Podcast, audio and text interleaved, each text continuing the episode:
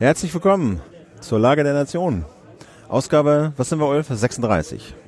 36? 36 mit Philipp Banse.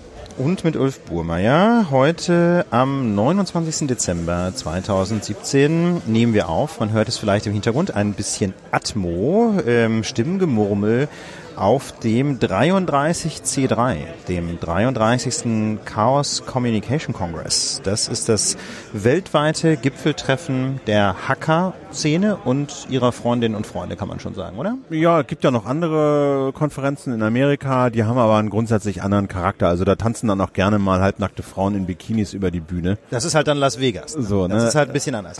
Aber das ist hier nicht so. Das ist hier nicht so. Aber hierfür tanzen hier, dafür tanzen hier 12.000 Nerds und ihre Freundinnen und Freunde und basteln und machen und diskutieren.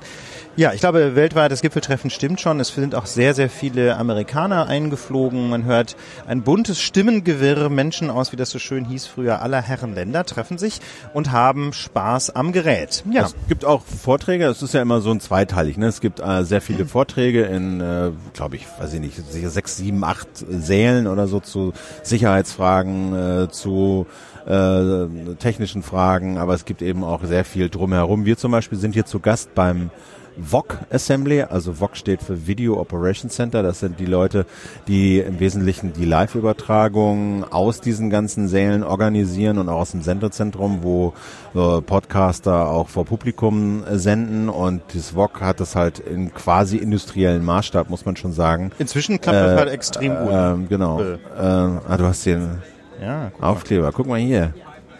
Lage, zack, Foto gemacht. Lage, Lage, ich wollte noch so ein paar Mate Timmy, kannst, also kannst du das nicht machen, Timmy? Kannst du nicht ein Foto von uns machen? Dann äh, ist das nicht so Timmy der Profi. Genau, mein genau. Sohn ist auch mit dabei. Äh, das ist auch noch irgendwie nett, dass für, für Kinder sehr viel Programm gemacht wird. Coden lernen, äh, 3D-Modelle bauen, das wird hier alles gemacht. Und wir sind, wie gesagt, jetzt hier zu Gast beim VOG, diesen Videoleuten, die das quasi das Livestreaming in quasi industriellen Maßstab und extrem professionell auf die Beine gestellt haben. Und äh, weil eben diese ganzen anderen Ressourcen belegt waren, wie das Podcastzentrum, das Sendezentrum. Da gibt es auch normalerweise Tische, wo man sich so hinsetzen kann, aber da war jetzt alles voll und deswegen haben wir das spontan gemacht.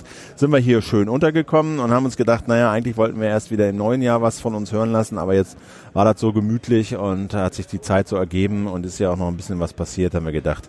Äh, Lage, Lage, Lage ist nicht nur Lage, der Lage, Leitspruch Lage. der Immobilienvermarkter, äh, sondern es gilt auch für uns, für den politischen Wochenrückblick. Und deswegen, äh, genau, haben wir uns dann noch mehr zurückgezogen und äh, nehmen auf. Die Atmo, äh, die äh, ja, lässt sich jetzt nicht rausfiltern. Ich glaube, ich hoffe, dass sie auch nicht zu störend ist und man es trotzdem zuhören kann. Aber so auf dem Kopfhörer klingt es jetzt erstmal brauchbar. Klingt wunderbar und mal ganz ehrlich, es zählen doch auch die Inhalte, Philipp. Ja, ja es das, zählen doch die Inhalte. Das ist, was das zählt. Stichwort Inhalte. Wir kommen gleich zum nächsten Thema und das ist äh, immer noch Breitscheidplatz und die Folgen. Ähm, wir haben ja vor ein paar Tagen eine Folge aufgenommen, ist noch nicht mal eine ganze Woche her, wo wir versucht haben, mal nachzuzeichnen, was denn eigentlich passiert ist ähm, bei dem Anschlag in Berlin und äh, unmittelbar danach auf der Flucht des äh, mutmaßlichen Attentäters. Inzwischen haben wir einiges davon ähm, gelernt, dass wir das ein bisschen revidieren müssen, aber ich glaube, im Großen und Ganzen äh, stimmt das immer noch, aber es lohnt sich, denke ich, so ein kleines Update ähm, euch mal zu geben, damit ihr auch da wieder auf dem Stand der Dinge seid. Kurzfristig wurde zum Beispiel mal ein mutmaßlicher Komplize gefasst, aber das muss man sagen, Philipp, war eine tote Spur. Das war offensichtlich wieder mal eine tote Spur. Das ist jetzt bei solchen Ermittlungen, glaube ich, nicht weiter verwunderlich, aber erst dieses, es sei halt ein Komplize in Berlin gefasst worden, äh, stellte sich dann raus, es wurde jemand gefasst, aber es war nicht der Komplize, Verdacht hat sich nicht erhärtet, Mann musste wieder laufen lassen, äh, laufen gelassen werden. Ja, zwei traurige Updates zum Thema Luke Lukas der Pole. Ja, Lukas war, ich war, der Nachname ist mir entfallen. Das soll jetzt nicht ja. irgendwie hier zu, irgendwie allzu colloquial klingen. Ich habe es einfach nicht vergessen, wie er jetzt mit Nachnamen hieß. Jedenfalls der polnische LKW-Fahrer wurde, anders als wir das gesagt haben, wohl doch nicht mit einem Messer angegriffen. Das hieß ja erst, es war eine Messerattacke, aber man hat schlicht und ergreifend an seinem Leichnam keine Messerstiche gefunden schreibt die Süddeutsche Zeitung und äh, noch tragischer, es, hieß, äh, es gab ja sogar eine spontane Aktion, wo es hieß, er, ihm soll doch posthum noch das Bundesverdienstkreuz ver, äh, verliehen werden, weil wir ja alle dachten, wir auch in der Lage, dass der äh, Lukas eben den LKW gleichsam aus dem Weihnachtsmarkt rausgesteuert hätte. ähm, und damit eben vielen Menschen das Leben gerettet hätte. Das scheint doch nicht zu stimmen, denn äh, die Polizei hat inzwischen bekannt gegeben, dass er unmittelbar vor der Tat mit einem Kopfschuss getötet wurde. Das heißt, er war gar nicht mehr in der Lage, da einzugreifen. Und außerdem auch dieses Bremsen äh, wurde nicht durch Lukas ausgelöst, sondern durch eine Automatik. Das war ja ein ganz moderner LKW, der da verwendet wurde für diesen Anschlag. Und der hat so eine Art Notbremseautomatik im Fall eines Unfalls. Und anscheinend hatte dieses System erkannt, dass ein Unfall geschehen war durch irgendeinen Aufschlag und hat dann eine Notbremsung eingeleitet. Und das wiederum soll auch der Grund gewesen sein, wieso das Handy des Attentäters nicht im Führerhaus gefunden wurde, sondern vor der Stoßstange. Angeblich soll es durch die Scheibe durchgeflogen sein. Ganz genau. Ich vermute mal, dass daraus auch aus diesem Handy die Erkenntnis stammt, dass der Attentäter um 19.41 Uhr, also wirklich eine knappe halbe Stunde vor der Tat, noch per Telegram einen äh, Vertrauten angesimst hat, beziehungsweise ihm eine Nachricht geschickt hat mit den Worten, mein Bruder, alles ist in Ordnung, so Gott will, mein Bruder, alles ist in Ordnung. Ich bin jetzt im Auto, hast du mich verstanden? Bete für mich, Bruder, bete für mich. Ja, und den Rest äh, kennen wir. Danach hat er dann noch ein Selfie, äh, oder nee, ein Selfie war es natürlich nicht, aber ein Foto aus der Führerkabine dieses LKWs äh, verschickt, wo eben Lenkrad, äh, Teil des Lenkrads zu sehen ist, ein paar Kabel, die wohl zum Zigarettenanzünder führen und auf dem Armaturenbrett liegt eine Küchenrolle. Äh, Soweit, äh, wir haben es nicht gesehen, äh, nur die Berichterstattung darüber. Ähm, also das scheint sich doch zu verdichten, dass der Mann war es wohl. Das also kann man inzwischen sagen. Also mutmaßlich bauen wir natürlich immer noch ein, ja, um klarzumachen, es gibt noch keine Beweise, aber ich glaube, Zweifel gibt es irgendwie auch nicht mehr, ne, wenn man ehrlich ist. An seiner, an seiner Rolle äh, ähm, nicht mehr. Ich denke, die Fluchtroute, war die noch äh, irgendwie umstritten? Ja, das ist ganz merkwürdig. Wir hatten einen, einen Hörerkommentar, der meinte, das sei doch alles Quatsch. Wir hätten so viele Fakten als Fakten dargestellt, die gar keine seien. Zum Beispiel sei er doch gar nicht in Frankreich gewesen. Und das äh, war letzte Woche schon klar. Man hat nämlich ein Zugticket von Frankreich nach Italien gefunden bei der Leiche von Anis Amri. Äh, und inzwischen ist auch klar, dass die, dass die Flucht wohl erstmal über die Niederlande ging. Ähm, Da hat man nämlich eine SIM-Karte aus den Niederlanden bei ihm gefunden, die da irgendwie an, äh, gratis verteilt wurde an dem Tag der Flucht. Und es gibt auch eine ganze Reihe Bilder von Überwachungskameras, die ihn angeblich zeigen sollen, aber das äh, wird noch untersucht, ob er da tatsächlich so so.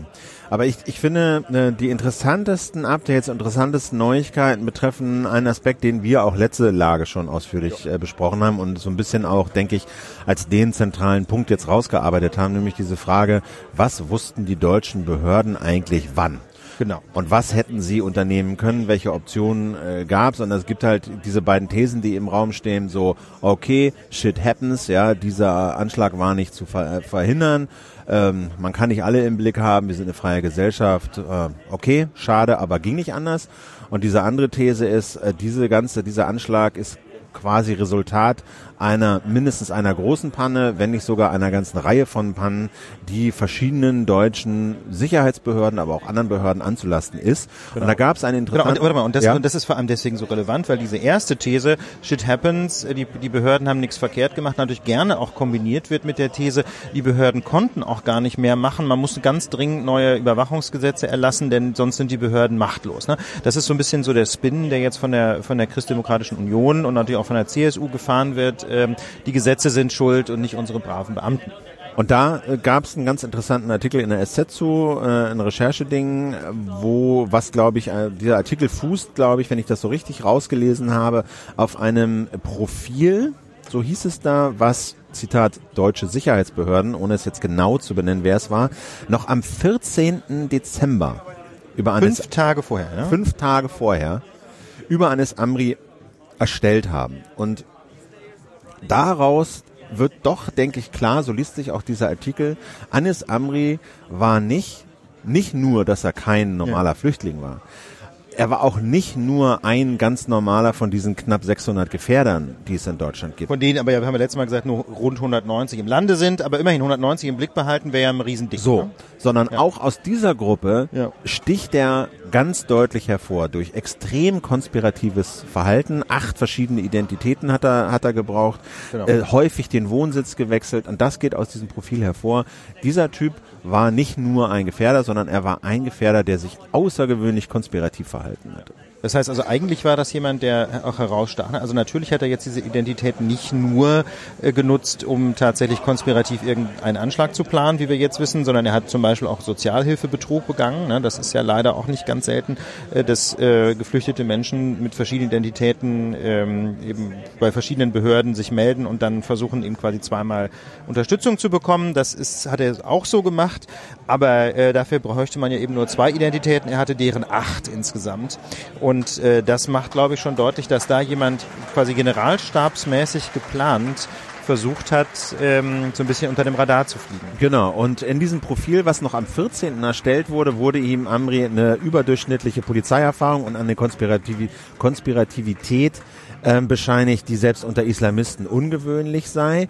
Und, das fand ich auch interessant, da, wir hatten ja schon darüber gesprochen, dass verschiedene Landesbehörden mit ihm zu tun hatten, aber dass jetzt auch das äh, gemeinsame Terrorabwehrzentrum von Bund und Ländern sich mit ihm beschäftigt hat, das wusste ich so noch nicht. Also das ist eine ne, Stelle in Berlin, wo äh, Landeskriminalämter, Ermittlungsbehörden, aber auch Geheimdienste in Berlin zusammensitzen, keine eigenen Ermittlungen führen, aber miteinander reden, um sich, um ihre Erkenntnisse auszutauschen. Das so eine Art Hub, ne? So eine Art Hub. Und die haben sich mit Amri am 2. November noch beschäftigt. Also sechs Wochen vor dem Anschlag. Also das zeigt alles am 14. Dezember dieses Profil am 2. November das Terrorabwehrzentrum. Das zeigt also, das war ein Mann, der bis zum Schluss ganz oben auf der Liste dieser Behörden stand. Ja, und auch nicht nur einmal haben sie sich mit ihm beschäftigt, sondern siebenmal, das muss ich mir vorstellen, siebenmal war der, war der auf der Tagesordnung bei den Lagekonferenzen im GTAZ. Ich meine, das, also GTAZ gemeinsames Terrorabwehrzentrum. Da, das muss man, das muss man, ich weiß jetzt das natürlich. Das muss man erstmal schaffen. Das muss man erstmal schaffen. Ich weiß jetzt nicht, wie viele Leute in der Zeit siebenmal es auf die Tagesordnung geschafft haben, angesichts der, äh, der ja angeblich und wohl auch plausiblerweise angespannten Sicherheitslage in Deutschland gehe ich mal davon aus, dass die eine Menge zu diskutieren haben. Und Aufgabe des, des, des gemeinsamen Terrorabwehrzentrums ist es dann unter anderem ähm, einzuschätzen, ja, wie gefährlich ist denn jetzt so ein Gefährder? Ja, ist er eher so mal sehen, hm, keine Ahnung, oder sagt man, äh, dieser Mann, Mensch, Frau wird aller Voraussicht nach einen Anschlag verüben. Und da haben sie sich dann so eine Tabelle zurechtgelegt, eins bis acht. Eins heißt wohl sehr wahrscheinlicher Anschlag und acht heißt nur eher nicht. Ach so, so rum ist sie zu lesen. Ja, so, okay. so, so also anders als die Richterskala. Genau, also so okay. habe ich das zumindest gelesen jetzt in Erinnerung, können wir gleich nochmal nachgucken, aber das war es das wohl. Und da hat Amri fünf bekommen. Okay, das ist so unteres Mittelfeld. Das ist unteres Drittel. Ja. ja. Und das heißt, ähm, wörtlich heißt das, eine Gewalttat ist eher unwahrscheinlich. Das, so wurde der am 2. November noch eingeschätzt. Okay, ja, Fehler gehören dazu, aber angesichts auch dessen, was diese Behörden wussten, was die Länderbehörden wussten, ne, das hat die SZ auch nochmal rausgefrickelt. Ne? Ja. Das Landeskriminalamt in Düsseldorf äh, erhielt also Amri für Salafisten und fünf Fundamentalisten. Das Polizeipräsidium Dortmund stufte ihn als Sympathisanten des Islamischen Staates ein. Ja? Die Behörden wussten sogar, dass Amri im Internet nach Anleitung für den Bau von Rohrbomben gesucht hat mhm. und dass er sich für chemische Prozesse interessiert, äh, mit denen man Sprengstoff herstellen will. Und sie wussten auch, dass er ähm, mindestens in einem Chat dieses Jahres im Februar Kontakt, äh, sagen wir mal, hatte zu einem wahrscheinlichen Mitglied des IS und sich dort als Selbstmordattentäter angeboten Das muss ich mal vorstellen. Das ne? waren Was alles muss Sachen, noch passieren? So, das waren alles Sachen, das wussten diese Leute im, im GTAZ, haben ihm trotzdem nur eine 5 gegeben und haben äh, auch am 14. dieses Profil erstellt, zu sagen, ja, äh, ne, ist nicht ganz unwahrscheinlich, ein gefährlicher Mann, überdurchschnittlich aktiv. Aber da war er ja schon abgetaucht, ne? Da war, ja, und das ist jetzt die Frage. Wie, also das sind jetzt die Fragen, die, wir, die man mal einordnen muss. Ja. Also, A, was immer du mit diesen Typen, also das gegen ihn nicht genug Vorlauf, um ihn einfach direkt zu verhaften, denke ich. Das glauben wir jetzt. Das glauben wir jetzt einfach ja. mal. Also nach dem, was wir jetzt hier so wissen, reicht das nicht aus, um ihn einfach zu verhaften. So, dann ist aber die nächste Frage, wie da, wie kann es passieren, dass so ein Mann abtaucht? Einfach von der Bildfläche verschwindet. Ja, das ist schon mal das erste. Und das zweite Schritt ist dann, das haben wir letztes Mal auch diskutiert, ja. hätte es nicht Möglichkeiten gegeben, nicht nur ihn weiter zu beobachten und im Blick zu behalten, sondern eben eben auch aus dem Verkehr zu ziehen. Und das ist, das ist ja das Thema, das wir in der letzten Woche schon kurz angesprochen haben. Dazu äh, gibt es eben die, äh, da gibt es natürlich auch jetzt eine politische äh, Debatte dazu. Ähm, das eine Stichwort ist Abschiebehaft, ähm, aber das ist eben das ganz große Problem. Man kann jetzt Menschen auch nicht über Monate oder gar Jahre in Abschiebehaft nehmen, nur weil eben noch Papiere fehlen, um ihn nach Tunesien zurückzuschicken. Äh, das wäre dann irgendwann nicht mehr verhältnismäßig. Ne? Die CSU hat jetzt ins Spiel gebracht einen Haftgrund der Gefährdung der öffentlichen Sicherheit, aber das wäre dann ja im Grunde so eine Art ähm, Unterbindungsgewahrsam über Monate oder Jahre. Also ich glaube, das ist unter Verhältnismäßigkeitsgesichtspunkten ganz, ganz schwierig. Ähm, aber wir hatten ja letztes Mal auch schon Alternativen dazu diskutiert. Also es gibt da noch diese Abschiebeeinrichtungen. Das bedeutet halt, dass du in einer bestimmten Einrichtung deinen Wohnsitz nehmen musst. Dann bist du nicht eingesperrt, musst da aber äh, im Prinzip wohnen. Und damit hätte man ihn jedenfalls mal von größeren Städten fernhalten können. Das wäre ein, haben wir auch schon diskutiert. Eine neue Methode oder eine neue Maßnahme ist jetzt noch in die Diskussion gekommen. Die bezieht sich vor allem auf diesen Punkt Abtauchen, ähm, nämlich die elektronische Fußfessel. Nicht? Da haben jetzt, ähm, ich glaube, es waren auch Unionspolitiker andiskutiert, ob es nicht sinnvoll sein könnte, dass man jedenfalls solchen Top-Gefährdern ähm, eine Fußfessel verpasst nach dem Motto, dann weiß man zumindest, wo die sich aufhalten. Dann kann man tracken, ob die jetzt tatsächlich noch irgendwelche heißen Moscheen aufrufen, äh, aufsuchen und dann ähm, muss man ja auch so ein bisschen den psychologischen Effekt im Blick behalten. Wenn ich da so ein Ding am Bein habe, ähm, dann ist das ja so ein ganz ganz eine ganz unmittelbare Erfahrung von Big Brother is watching you. Ne? Du weißt dann ja in jeder Sekunde, okay, irgendwo in einer Kontrollstelle, ähm, in Deutschland gibt es eine gemeinsame Kontrollstelle der Länder in Hessen zum Beispiel, irgendwo in Hessen sitzt da ein Beamter am Bildschirm und der guckt jetzt, wo ich hier so rumlaufe. Und ich könnte mir vorstellen, ähm, dass das eine vergleichsweise milde Maßnahme ist. Natürlich ist das eingreifend, aber eine vergleichsweise milde Maßnahme, jedenfalls im Vergleich zu einer Inhaftierung, um äh, einem Gefährder zu signalisieren, pass auf, mein Lieber, wir haben dich hier im Blick und wo immer du rumläufst, wir machen uns sehr genaue Gedanken, was du da tust. Und gerade auch in dieser, in Zusammenhang mit dieser Argumentation vom letzten Mal, der Mann war geduldet. Ja. Man hätte ihn auch mit bestehenden Gesetzen, sag mal, räumlich einschränken können. Ja, das waren diese Alternativen, ne, ne, genau, die wir besprochen haben. Die wir besprochen haben. Das verbunden mit einer Fußfessel, wenn er sich dann an diese Einschränkung nicht, äh, ne, nicht hält, dann ist das eine äh, ne, ne, ne Straftat, die man wieder anders ahnden kann mit U-Haft etc. Also auch mit bestehenden Gesetzen hätte es da Möglichkeiten gegeben, solche Leute aus dem Verkehr zu ziehen. Und nochmal, wir reden hier nicht einfach von allen Flüchtlingen oder von Gottes allen, die geduldet werden nein. oder von irgendwie, sondern wir reden hier von den, von diesen Top-Leuten, von diesen 190 Leuten, die als Gefährder eingestuft werden und davon vielleicht das obere Drittel oder so. Also wir reden hier von 60, 70 Leuten, die für sowas in Frage kommen. Und das weist ja auch nochmal auf einen interessanten Punkt hin. All diese Leute, die diese Anschläge verübt haben, das waren ganz häufig und Hans Andri äh, dreimal waren nicht Leute, die einfach aus dem Nichts gekommen sind, denen das von heute auf morgen eingefallen ist, wir machen mal so einen Anschlag, sondern das waren Polizei äh, bekannte Leute, die seit Monaten und sich Jahren schon mit diesen Gedanken zum Teil getragen haben. Ja, und vor allem waren das ja äh, bislang auch stets erstmal ganz normale Kriminelle. Das gilt ja auch für die Attentäter aus Belgien, die dann in Paris zugeschlagen haben. Das waren ja Leute, die vorher mal aufgefallen waren wegen Pöbeleien, Ladendiebstählen, Schlägereien, allem möglichen. Einige davon, das hat Sascha Lobo mal sehr schön aufgeschrieben, einige davon hatten Haftbefehle offen. Ja, einige von den Pariser Attentätern hätten eigentlich im Knast sitzen müssen, statt ähm, statt auf Menschen zu schießen oder Bomben zu werfen. Und ähm, da sieht man schon sehr schön. Wir haben also ein ganz deutliches Vollzugsdefizit und man muss eben ganz vorsichtig sein bei der These, es müssen weitere Maßnahmen geschaffen werden. Also es gibt natürlich jetzt eine Besonderheit hier, dass es sich eben um einen äh, Geflüchteten hielt oder jedenfalls jemand, der sich, der sich unter diesem Flüchtlingsstatus versteckt hat.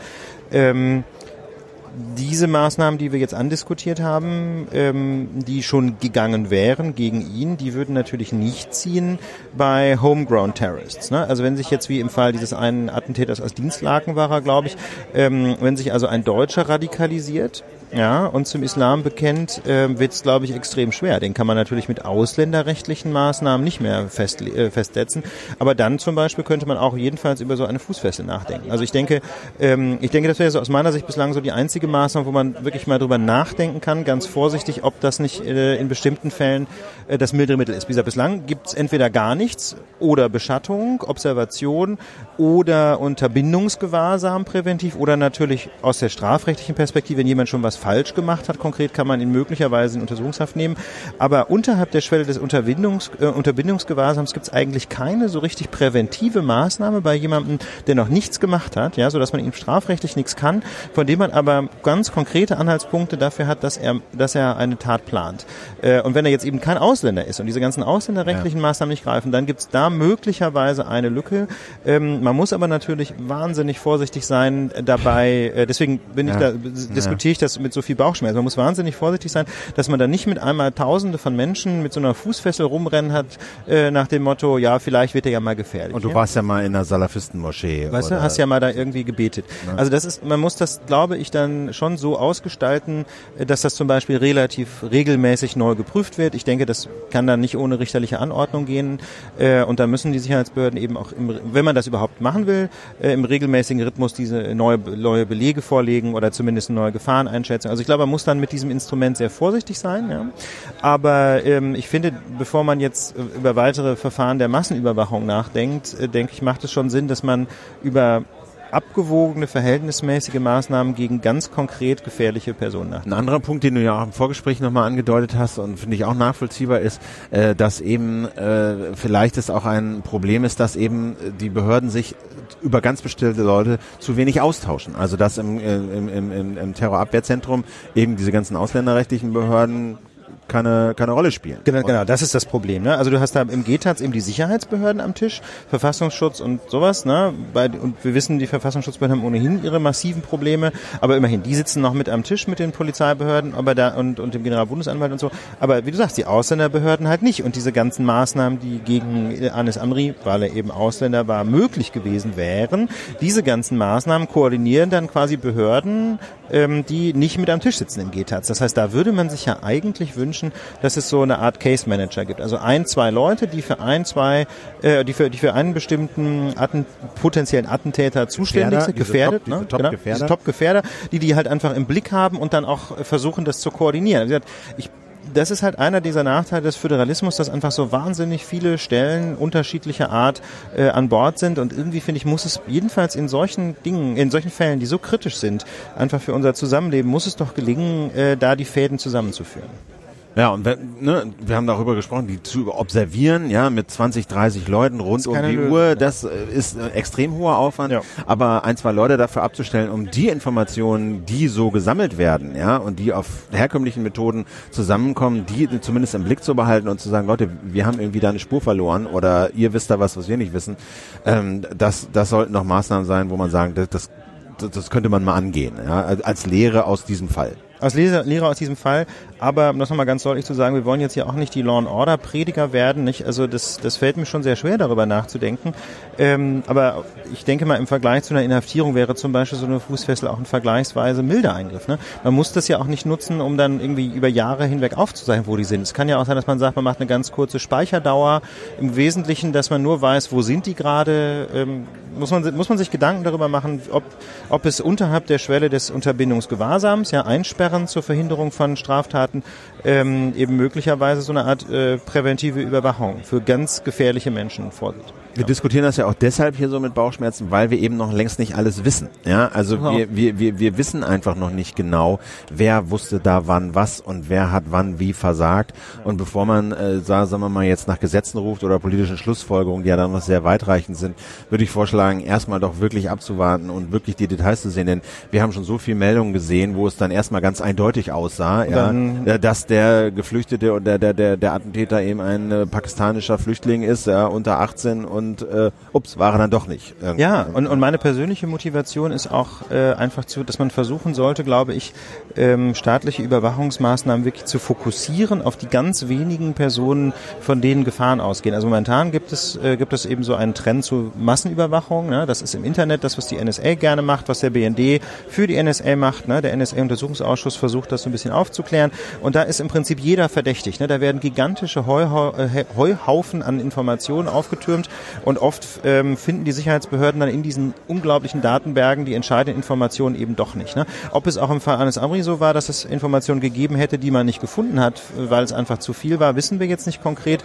Aber ähm, jedenfalls finde ich es generell einfach problematisch, dass wir alle zu Verdächtigen gemacht werden, weil es, äh, obwohl es eigentlich nur doch nur darum geht, Menschen im Blick zu behalten, von denen man es ganz genau weiß. Ja? Und äh, mir scheint es so zu sein, dass das nicht nur ein Datenschutzproblem ist, sondern auch ein Problem der Effektivität der Gefahrenabwehr. Ne? Wenn man sich immer nur stützt auf Internetmassenüberwachung und, ähm, und eben dann nicht mehr die Kapazitäten hat, um ganz gezielt die paar Menschen ins Visier zu nehmen, von denen man mit guten Gründen ahnt, dass sie gefährlich werden können.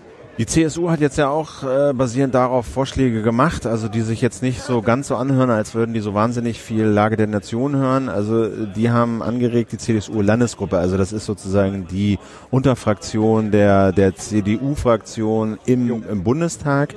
Die haben ein Beschlusspapier formuliert. Äh, ich verstehe das so, dass die Unionsfraktion im Bundestag doch bitte das beschließen möge, was die CSU-Landesgruppe, Teil dieser Fraktion, ausgedacht hat. Und da steht drin, ähm, Zitat äh, laut Rheinischer Post, wir müssen uns umgehend auch auf der zentralen Mittelmeerroute den Automatismus durchbrechen, dass alle geretteten Menschen nach Europa gebracht werden. Sprich, ähm, wenn Flüchtlinge gerettet werden im Mittelmeer, sollen sie halt nicht per Default nach Italien oder Griechenland gebracht werden, mhm. sondern sie sollen zurückgebracht werden. Wahrscheinlich, keine Ahnung, Libyen, Algerien, Tunesien, Ägypten, ja. wo immer sie auch herkommen. Und dann, das wurde da glaube ich nicht so explizit ausgeführt, aber das lese ich da jetzt mal so raus, müsste halt diese Länder unterstützt werden, wahrscheinlich beim Aufbau von Fluchtzentren, wo dann vor Ort eben in diesen Ländern ein deutsches, ein, auch ein Antrag gestellt werden kann auf Asyl in Deutschland oder oder in welchem Land auch immer. Das ist ja das Land Problem, ne? auf dem Mittelmeer. Genau. Also bislang werden die ja dann meistens zum Stützpunkt gestickt, äh, geschickt, von dem äh, von dem aus das Schiff operiert. Das ist, glaube ich, vor allem dann Italien. Ja, denn diese Frontex-Mission wird ja wohl im Wesentlichen von Italien, ich glaube manches auch von Spanien, aber im Wesentlichen von, äh, von Italien ausgefahren, sodass dann also die allermeisten dieser geretteten Menschen in Italien landen und dann auch dort entsprechend ins Asylverfahren kommen. Naja, und die CSU will das jetzt halt ähm, in Afrika durchführen. So, und da, ja, ich weiß nicht, das ist so ein bisschen der spontane Reflex ist, also ja, warum müssen die denn das in Europa machen? Ja, man könnte ja sagen, naja gut, also wir bringen sie halt zurück, da gibt's halt Zentren äh, und da kann man das äh, vor Ort abwickeln, ohne dass sie in Europa kommen. Die Frage, die sich für mich damit verbindet, ist eher so eine praktische, ja. ja. Äh, was sind es dann für Zentren? Wenn du jetzt schon äh, merkst und siehst, in Deutschland dauert es mitunter Monate, um überhaupt einen Asylantrag stellen zu können. Ja. ja. Dann dauert es nochmal Monate, wenn nicht sogar über Jahre, bis dieser Antrag bearbeitet wurde. Das heißt, dieses Asylverfahren bis Antrag stellen und dann auch noch danach, das kann sich über locker mal ein, anderthalb, manchmal zwei Jahre hinziehen. Ja. Ähm, was sollen diese Leute, was sollen die machen? Sollen die die ganze Zeit in irgendeinem Lager in, in, in Tunesien äh, sitzen? Ja, Frage, das sind ja dann nicht 10 oder 20 Leute, das sind ja Tausende ja, unter Umständen, die da in solchen Lagern dann Monate, wenn nicht sogar Jahre ausharren. Ja. ja ähm, du brauchst dann Beamte von der EU, das muss eine riesige Bürokratie in diesen Lagern aufgebaut werden, ja, damit du das irgendwie alles handeln ja. kannst. Also man könnte dann, also das ist, das ist sicherlich von der von der Gestaltung her sehr kompliziert. Ich meine, das hätte, ja, man, also es wäre sicherlich, ähm, es wäre sicherlich für die Menschen kein Spaß. Ne? Sitzt mal in so einem Lager. Also ich gehe fest davon aus, dass die, dass die Verhältnisse dort jedenfalls unangenehmer wären als in irgendeiner Unterkunft in Deutschland. Insbesondere weil man ja auch äh, eben das genau in Berlin. Ja, aber mal ganz ehrlich, auch in Berlin, das war natürlich ja. eine Krise und diese Lageso-Organisation war natürlich kriminell schlecht über Monate hinweg, aber inzwischen haben sie es ja im Griff. Und es ist ja inzwischen auch so, dass sehr viele Geflüchtete eben nicht mehr in Unterkünften wohnen, sondern irgendwie anders untergebracht ja. werden, teilweise privat untergebracht werden in Wohnungen. Gerade Kinder oder Jugendliche, die unbegleitet sind, werden ja sehr häufig in Gastfamilien untergebracht oder in betreuten WGs und so. Also ich denke, dass die Unterbringungssituation äh, in Deutschland in der Tendenz deutlich angenehmer ist als in irgendeinem Lager unter sengender Sonne in Tunesien. Ja, vor allen Dingen, weil du ja auch irgendwie äh, halbwegs zumindest die Chance hast, eingebunden zu sein in irgendwie ein soziales Umfeld. Äh, du hast hier, ne, du wohnst in normalen Städten und, ja. und, und so, also das ist was völlig anderes. Ja. Andererseits äh, muss man natürlich sehen, es gibt natürlich das große Problem, dass die, wie soll ich sagen, die Integrationskapazitäten zum Beispiel in Deutschland natürlich heute so schrotschussartig verteilt werden auf ganz, ganz viele Menschen, die eben in Deutschland im Asylverfahren stecken. Und von, man weiß eigentlich, dass nur ein Bruchteil dieser Menschen überhaupt in Deutschland wird bleiben können. Ja, und da wäre es, das finde ich die Antwort seit, ich weiß nicht, seit dem Asylkompromiss von 1992 oder wann das irgendwie war, ähm, ist die Antwort, wir brauchen einfach ein valides ein Einwanderungsgesetz, ja, wo eben Leute nach Deutschland kommen können, ohne Asyl beantragen zu müssen. Und dann, und dann auch quasi schon bevor sie kommen, schon wissen, sie können dann ja, bleiben. Ja, ja, das Aber das Problem ist, weißt du, was, jetzt, das, ich, ich bin da im Grundsatz bei dir, Philipp. Das Ding ist nur, ähm, du stellst so einen Antrag auf reguläre Immigration, na, so eine Art Green Card für ja. Deutschland. Und dann wirst, wird der abgelehnt, weil du vielleicht überhaupt keine Ausbildung hast. Und es wird ja immer diskutiert, wenn man das macht, dann Punktesystem, nur die Leute, die wir auch gebrauchen können, keine Ahnung, die indischen Mathematiker, aber eben nicht die indischen Obdachlosen, sage ich jetzt mal ganz ja. polemisch. Und ähm, wenn du stellst so einen Antrag, der wird abgelehnt von der deutschen Botschaft, du kannst regulär nicht kommen. Sagst du dann, okay, dann halt nicht? Oder machst du dann nicht das, was die Leute heute auch schon machen? Man weiß es nicht. Also ich bin mir nicht so sicher, also ich verstehe deinen Punkt und ich glaube auch, dass das äh, ökonomisch total sinnvoll wäre, weil man dann ja eine gezielte Migration hätte von Menschen, von denen man glaubt, dass die auch gut, sagen wir mal, in das, in das System in, in Deutschland integriert werden können. Aber hält das denn die Leute ab, die nach diesen Maßstäben vielleicht dann doch nicht? Nö, ne? und, die, und, die, und die wirklichen Geflüchteten natürlich auch nicht, ne? Nee, die gut, also wirklich die, verfolgt sind. Die wirklich ja. Verpflichteten, für die soll das ja auch, äh, das denke ich, bestreiten ja auch die wenigsten, ja. für die soll das System ja auch da sein. Aber ich könnte mir halt vorstellen, dass es schon Druck rausnimmt, weil eben dann doch viele Leute potenziell über ein normales Einwanderungsgesetz nach Deutschland einwandern können. Und die müssen dann hier nicht mehr als Flüchtlinge aufschlagen, wo sie keine Flüchtlinge sind, aber trotzdem irgendwie vielleicht doch ein Leben hier in Deutschland äh, haben sollten. Also ich, mir, mir scheint jedenfalls nur, dass das bisherige System, wo, genau wie du sagst, ja, es nur im Prinzip nur diesen einen Weg gibt. Man kann nur sagen, ich bin verfolgt und um hier, hier überhaupt nach Deutschland kommen zu können, so gut wie. Es gibt ja ganz wenige Ausnahmen, aber im Großen und Ganzen hat man nur diese Möglichkeit. Ähm, und dann sind die Leute hier und es gibt ganz viele Menschen, die sich um die Integration bemühen und nach zwei, drei Jahren wird dann ganz vielen gesagt, nö, sorry, jetzt müsst ihr wieder gehen. Das klingt mir extrem ineffizient. Ne, da, da verballern wir einfach Integrationskapazitäten ähm, für Menschen, die letztlich doch nicht bleiben können. Und das weil wird, sie kein Asyl bekommen. Weil sie eben kein Asyl, Asyl bekommen, bekommen, was ja. irgendwie auch bei manchen von vornherein klar weiß, ist. Ja? Und äh, das wieder, da werden unglaublich viele Ressourcen verschwendet verschenkt äh, und natürlich entstehen auch soziale Härten, weil dann eben Menschen, das, das liest man ja ständig in der Zeitung und das tut mir dann auch menschlich einfach immer total leid, weil Menschen dann eben dank vielleicht der Integrationsbemühungen in kleineren Orten tatsächlich total gut integriert sind ähm, und dann irgendwann sagt die Behörde, nee, sorry, ähm, aber es besteht leider kein Asylanspruch und auch sonst kein Bleiberecht und dann müssen sie eben wieder gehen. Das ist doch irgendwie Wahnsinn, was da läuft. Also da würde mich auch nochmal euer, eure Meinung interessieren in den Kommentaren, was man ja. zu solchen, zu solchen, äh, sagen wir mal, ausgelagerten Asylantrags Zentren in nordafrikanischen Ländern, was man davon halten soll. Jetzt mal von diesen praktischen Erwägungen, die ich so ein bisschen skizziert habe, mal abgesehen, ja. ja, oder vielleicht auch noch konkretere weitere Aspekte, was die Praktikabilität solcher Einrichtungen angeht. Das würde mich dann äh, schon mal interessieren. Das Ziel wäre natürlich dann tatsächlich, dass die Leute, die wirklich nach Deutschland kommen, im Prinzip nur noch die sind, die auch anerkannt sind ja. und die auch jedenfalls für ein paar Jahre bleiben können. Also es gibt ja auch äh, bestimmte rechtliche Aufenthaltsrechte, äh, die ähm, die grundsätzlich nicht unbefristet sind. Ne? Also ich weiß jetzt nicht, ob, so, soweit ich das verstanden habe, ist es zum Beispiel so, dass bei Menschen aus Syrien ja nicht unbedingt tatsächlich ein Asylanspruch besteht, sondern einfach nur äh, so eine Art Schutzstatus, weil in ihrem Heimatland äh, eben Mord und Totschlag genau, herrscht. Ne? Konvention. Aber jetzt stellen wir uns mal vor, irgendwann herrscht in Syrien wieder Frieden, dann müssen die nach meinem rechtlichen Kenntnisstand, ich habe es nicht ja. im Detail geprüft, aber nach meinem rechtlichen Kenntnisstand müssen die dann auch wieder gehen. Ne?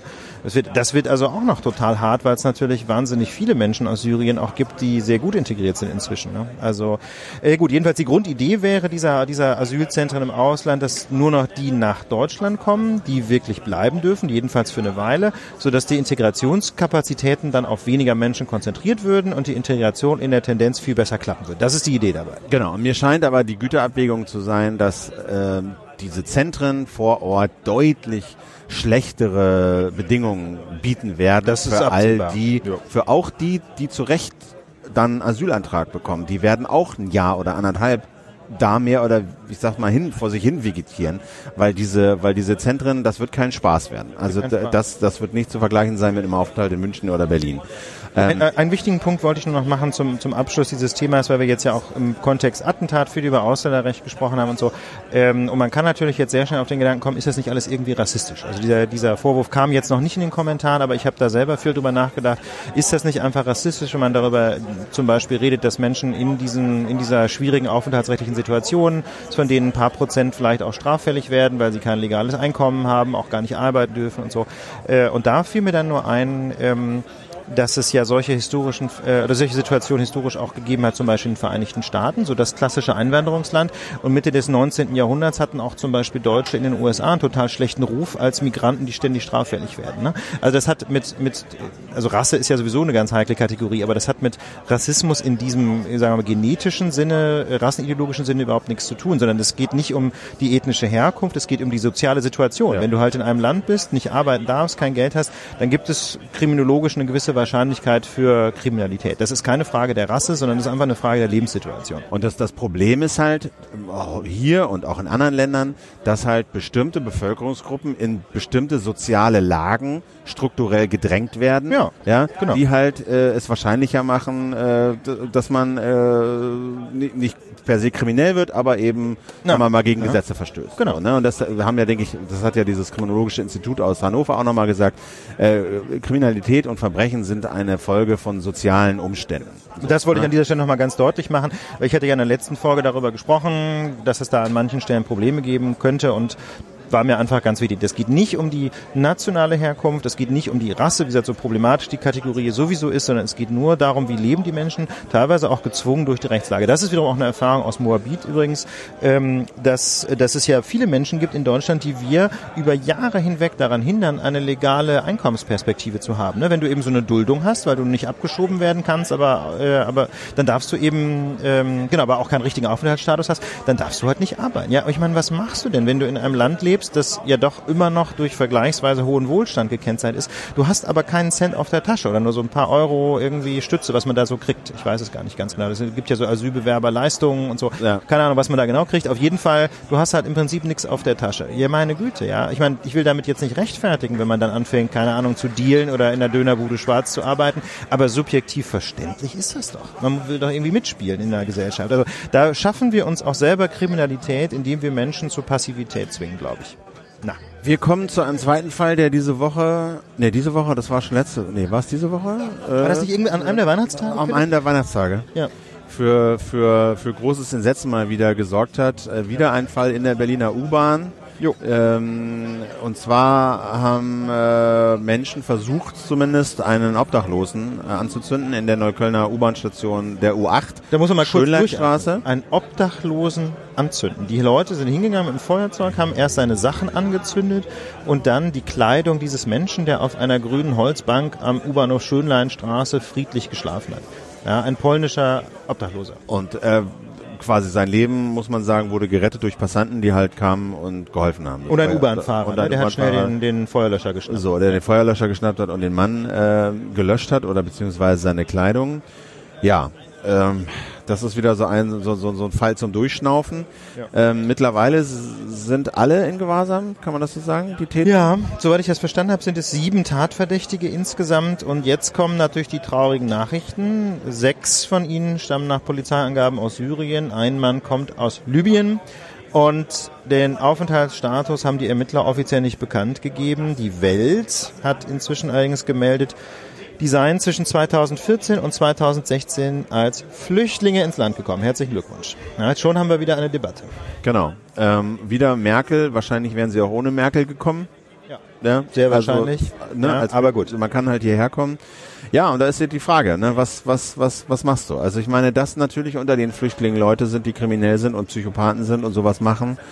Äh, das denke ich ist so. Ja, äh, da da da, da baust, beißt die Maus keinen Faden ab. Ja. Äh, die Frage ist, was äh, kannst du daraus irgendwas äh, mit allgemeiner Gültigkeit über Flüchtlinge ableiten? Ja. Das, das ist natürlich die große Gefahr, dass das jetzt wieder zu irgendwelchen ausländerfeindlichen Klischees führt, so nach dem Motto, die sind ja alle Punkt Punkt Punkt.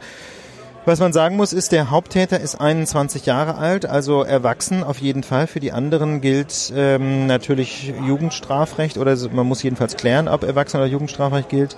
Ähm, der Tatvorwurf, der gegen sie erhoben wird, ist ja sehr schwerwiegend. Ist sehr schwerwiegend und das, ähm, ne, das war ja auch diese Diskussion, die wir letztes Mal hatten mit diesem Attentäter äh, aus Freiburg, ja, wo die Tagesschau auch argumentiert hat, Leute, schreckliches Verbrechen, aber das ist ein Verbrechen, was relativ immer äh, über die Jahre weniger wird, ja. aber immer noch relativ häufig vorkommt und aber da sowas? berichten wir auch nicht drüber. Aber, aber dass hier? jemand versucht wird anzuzünden im U-Bahnhof, äh, weiß ich nicht, äh, habe ich jetzt nicht nachgeguckt, aber äh, so oft habe ich das jetzt nicht gehört, dass nee. das passiert. Nee, muss ich, also es gab schon, es gibt schon immer wieder Fälle von Gewalt gegenüber Obdachlosen. Fast immer sind die Täter übrigens Nazis, ne? weil natürlich so ein Obdachloser so als in Anführungsstrichen Loser nicht zu der Herrenrassenmentalität von Nazis passt. Ne? Das ist so quasi die Provokation für dieses merkwürdige Menschenbild, das da in rechten Kreisen herrscht und deswegen werden Obdachlose statistisch betrachtet fast immer von Nazis angegriffen. Hier nun waren es allerdings, waren es eben offensichtlich geflüchtete Menschen. Aber wie gesagt, zu Philipps Punkt zurückzukommen, natürlich sind nicht alle Menschen, die mit so einer Migrationsgeschichte Psychos. Ähm, ich glaube, man weiß das jetzt einfach noch nicht. Es gibt aber natürlich eine Reihe denkbarer Gründe. Also ganz banal können es natürlich einfach Traumatisierung aus dem Krieg sein. Also jetzt mal auf den Punkt gebracht, wenn vielleicht einer von denen gesehen hat, wie Menschen verbrannt sind und anderes schweres Leid äh, gesehen haben, vielleicht hat man dann einfach irgendwann auch eine Macke. Aber das ist Spekulation. Das wissen wir. Da, das wissen wir. Das wissen wir nicht. Man muss einfach ja. jetzt mal abwarten, was diese, was die Befragung äh, ergibt. Ähm, ja. Äh, ja, aber ich meine, ist natürlich auch unbefriedigend, auf eine Art zu sagen, ja gut, es kommen halt Flüchtlinge ins Land und da sind halt ein paar Kriminelle drunter oder die, die es werden im Laufe ihrer, ihres Aufenthalts hier. Äh, und die begehen dann halt solche Taten. Ich weiß nicht, also ich, natürlich können die schon mit einer Macke, in Anführungsstrichen, also mit einer Traumatisierung zum Beispiel gekommen sein, aber gerade diese, diese Dynamik, ne, das sind irgendwie sechs oder sieben junge Männer, die da auf diesem Bahn schauen, das, das klingt für mich ehrlich gesagt wie eine klassische jugendtypische Tat, irgendwie so eine Gruppendynamik, wo man dann auf Wahnsinnsideen kommt. Und da wiederum, glaube ich, spielt schon auch die Lebenssituation eine ganz große Rolle. Also ich hatte da vor kurzem auch selber mal einen Fall, der, äh, der ist inzwischen abgeschlossen, deswegen kann man darüber reden, ähm, wo auch, wo es auch um einen syrischen Tatverdächtigen ging. Und da habe ich so ein bisschen so einen Einblick bekommen in diese, ich sage jetzt mal, Szene von, von jungen Menschen mit Migrationshintergrund, so irgendwie zwischen 15 und 20, die halt in Berlin leben. Und man muss schon sagen, dass das ein, ein Leben ist, das gekennzeichnet ist von enormer Strukturlosigkeit. Ne? Du, wir hatten ja neulich auch schon mal so ein paar O-Töne, glaube ich, von einem, den du genau, von einem, von einem Bekannten. Ja, nicht alle, nicht, also es gibt natürlich einige, das hat der Bekannte ja auch gesagt, die gehen zur Schule, die lernen Deutsch und versuchen wirklich sich einzufügen. Aber es gibt eben auch sehr viele, und das waren auch so die Leute, die da in meinem Verfahren eine Rolle spielten, die leben halt total in den Tag hinein. Ne? Die kommen dann schon in relativ schicken Klamotten, so ein bisschen so Hipster-Style und auch so die Haare gestylt und so war das ja auch bei den Freiburger. Man merkt, das sind einfach junge Männer, die wollen halt irgendwie gerne ankommen auf, auf der anderen Seite und die wollen natürlich auch, keine Ahnung, die wollen auch irgendwie daten, ja, ist ja ganz, ganz offensichtlich. Die wollen natürlich auch das tun, was man immer als Teenie so macht, ja. Ähm, und deswegen zeigen die natürlich auch so ein bisschen so ein, so ein, so ein, so ein Macho-Verhalten. Naja, und äh, zugleich haben die aber gar nichts zu tun. Die hängen halt den ganzen Tag irgendwo ab. Ja, also in diesem Fall ging es um den Alexanderplatz in Berlin und die sitzen den ganzen Tag rum, ähm, unterhalten sich, trinken Bier und dann kommt es eben immer mal wieder auch zu Schlägereien und irgendwann zieht einer ein Messer. So war der Fall, den, mit dem ich da zu tun hatte.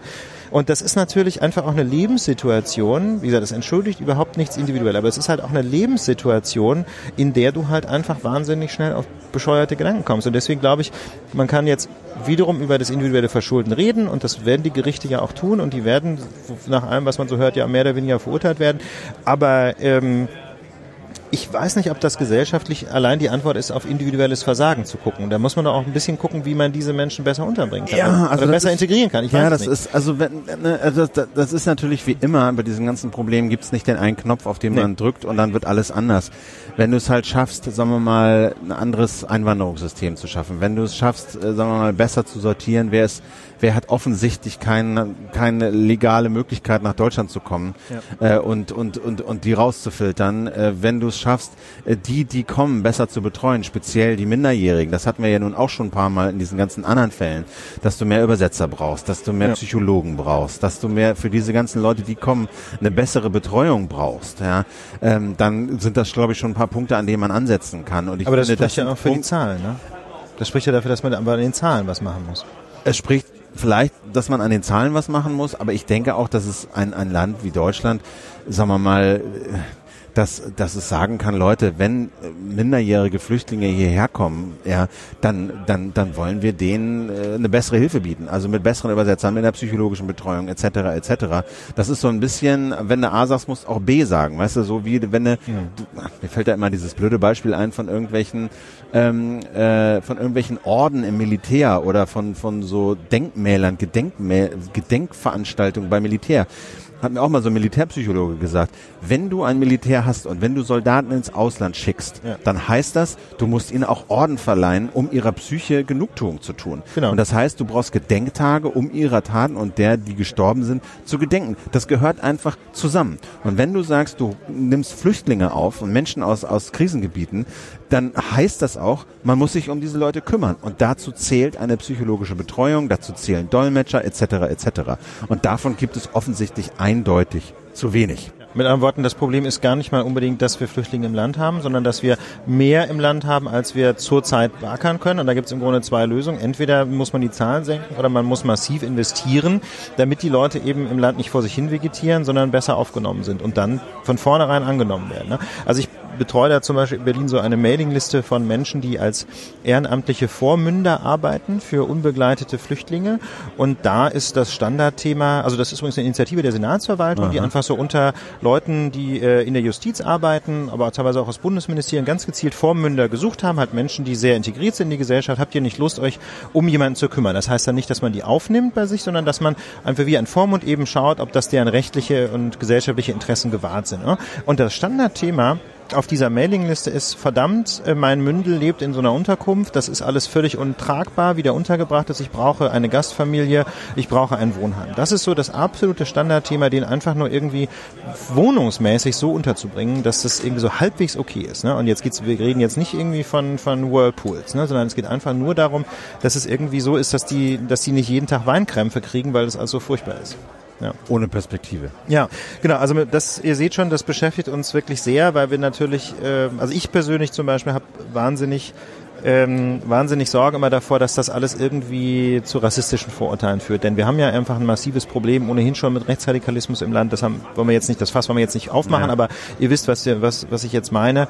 Ähm, ich glaube, man muss so wahnsinnig aufpassen, dass es eben nicht zu irgendwelchen gruppenbezogenen Vorurteilen kommt, der Syrer an sich oder der Migrant an sich. Aber auf der anderen Seite kann man das ja auch nicht totschweigen, das Thema, dass, äh, wenn es denn wirklich so schief geht. Und dieser Fall aus Berlin zeigt schon, dass es jedenfalls, glaube ich, junge Migranten gibt, die so schlecht äh, integriert sind, dass sie abscheuliche Taten begehen. Genau, und ähm, es gibt ja eine Reaktion und es gibt eine Überreaktion und genau. es gibt eine Kurzschlussreaktion. Ja. Und ich finde, dass man das zur Kenntnis nimmt und darauf irgendwie gesellschaftlich, politisch reagieren muss, steht außer Frage. Die Überreaktion wäre zu sagen, wir machen die Grenzen dicht und schmeißen alle, weißt du, schmeißen alle Flüchtlinge aus dem Land. Das ist, das ist nicht die Lösung. Nee, das ist ja das, das Prinzip Urban. Ne? Wir, wir bauen Zäune und wir wollen hier keine. Das ist nicht die Lösung. Das, ich finde, das wird auch dem Anspruch nicht gerecht an ein Land äh, wie Deutschland, das sich ja eben der Rechtsstaatlichkeit äh, verschrieben hat. Nicht? Wir sind ja ein Land, das gewachsen ist quasi aus den Trümmern des Zweiten Weltkriegs und ähm, und das äh, und wo einfach sehr viele Menschen auch flüchten mussten. Ja, Menschen jüdischen Glaubens zum Beispiel, Intellektuelle, Linke, wer nicht alles musste flüchten.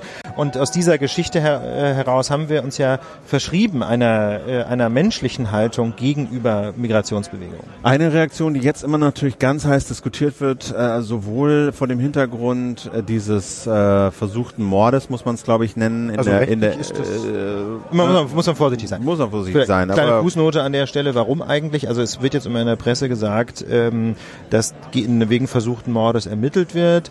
Äh, die gute Nachricht ist, der Obdachlose in diesem U-Bahnhof wurde überhaupt nicht verletzt, Gott sei Dank. Das ist aber egal, ob der verletzt wurde oder nicht, sondern das Entscheidende ist aus der rechtlichen Perspektive, welche Vorstellung hatten die Täter und haben sie unmittelbar dazu angesetzt, diese Vorstellung umzusetzen. Und da muss man halt einfach sagen, wenn man einen Menschen anzündet da beißt die Maus keinen Faden ab, dann muss man wohl auch in Kauf nehmen, dass der an den Brandverletzungen stirbt. Das weiß jeder, Brandverletzungen sind sehr schnell tödlich, das ist einfach wahnsinnig gefährlich. Das ist auch nicht anders, als wenn ich jemanden mit dem Messer in den Bauch steche oder wenn ich auf jemanden schieße, ist genau dasselbe.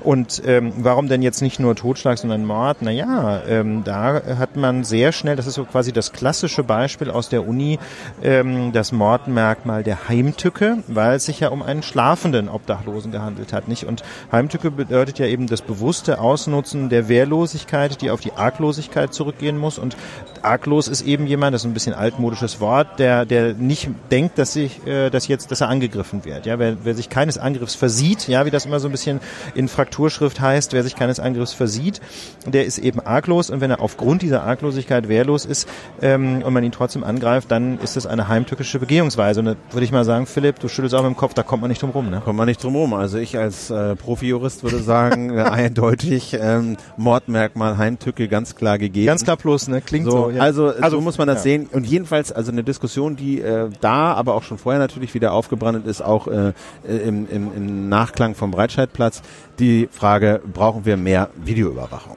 Weil ja, viele Taten, also das mit dem U-Bahn-Treter, ja, und auch jetzt äh, die, die, die, die äh, Jungs, äh, die, die, die Männer da aus der, aus der U-Bahn, die den Obdachlosen anzünden wollten, wurden halt identifiziert, zumindest zum Teil durch Videobilder aus der U-Bahn, der Berliner U-Bahn. Ähm, beim Breitscheidplatz hat es nicht gegeben, äh, keine Videoüberwachung von dem eigentlichen Tathergang. Aber hätte das irgendwas gebracht, Philipp?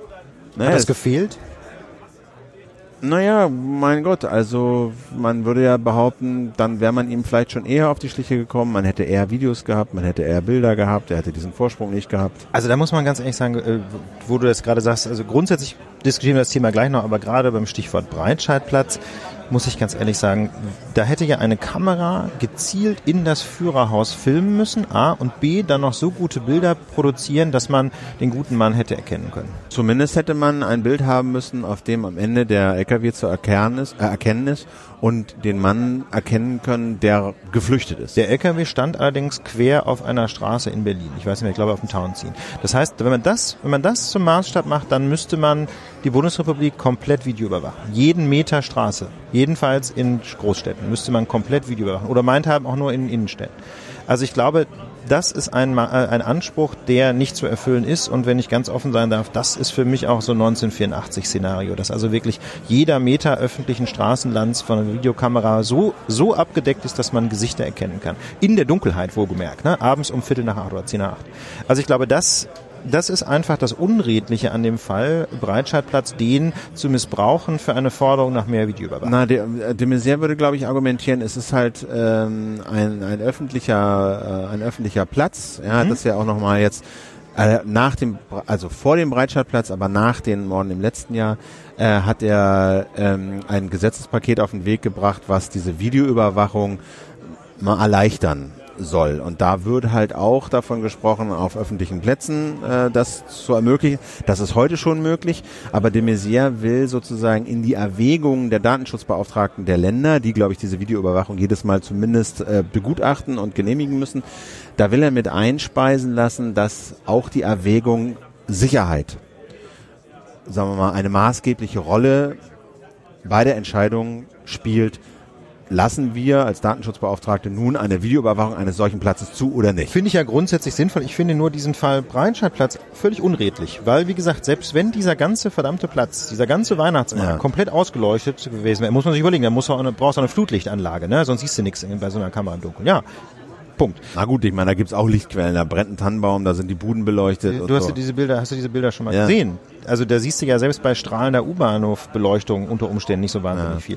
Also kurz und gut, dieser Fall Breitscheidplatz ist unredlich, weil das selbst ein komplett gefilmter Breitscheidplatz hätte nichts, nichts gebracht, weil der Typ eben erst auf der Straße aus seinem LKW rausgesprungen ist. Das muss man einfach mal ehrlich sagen.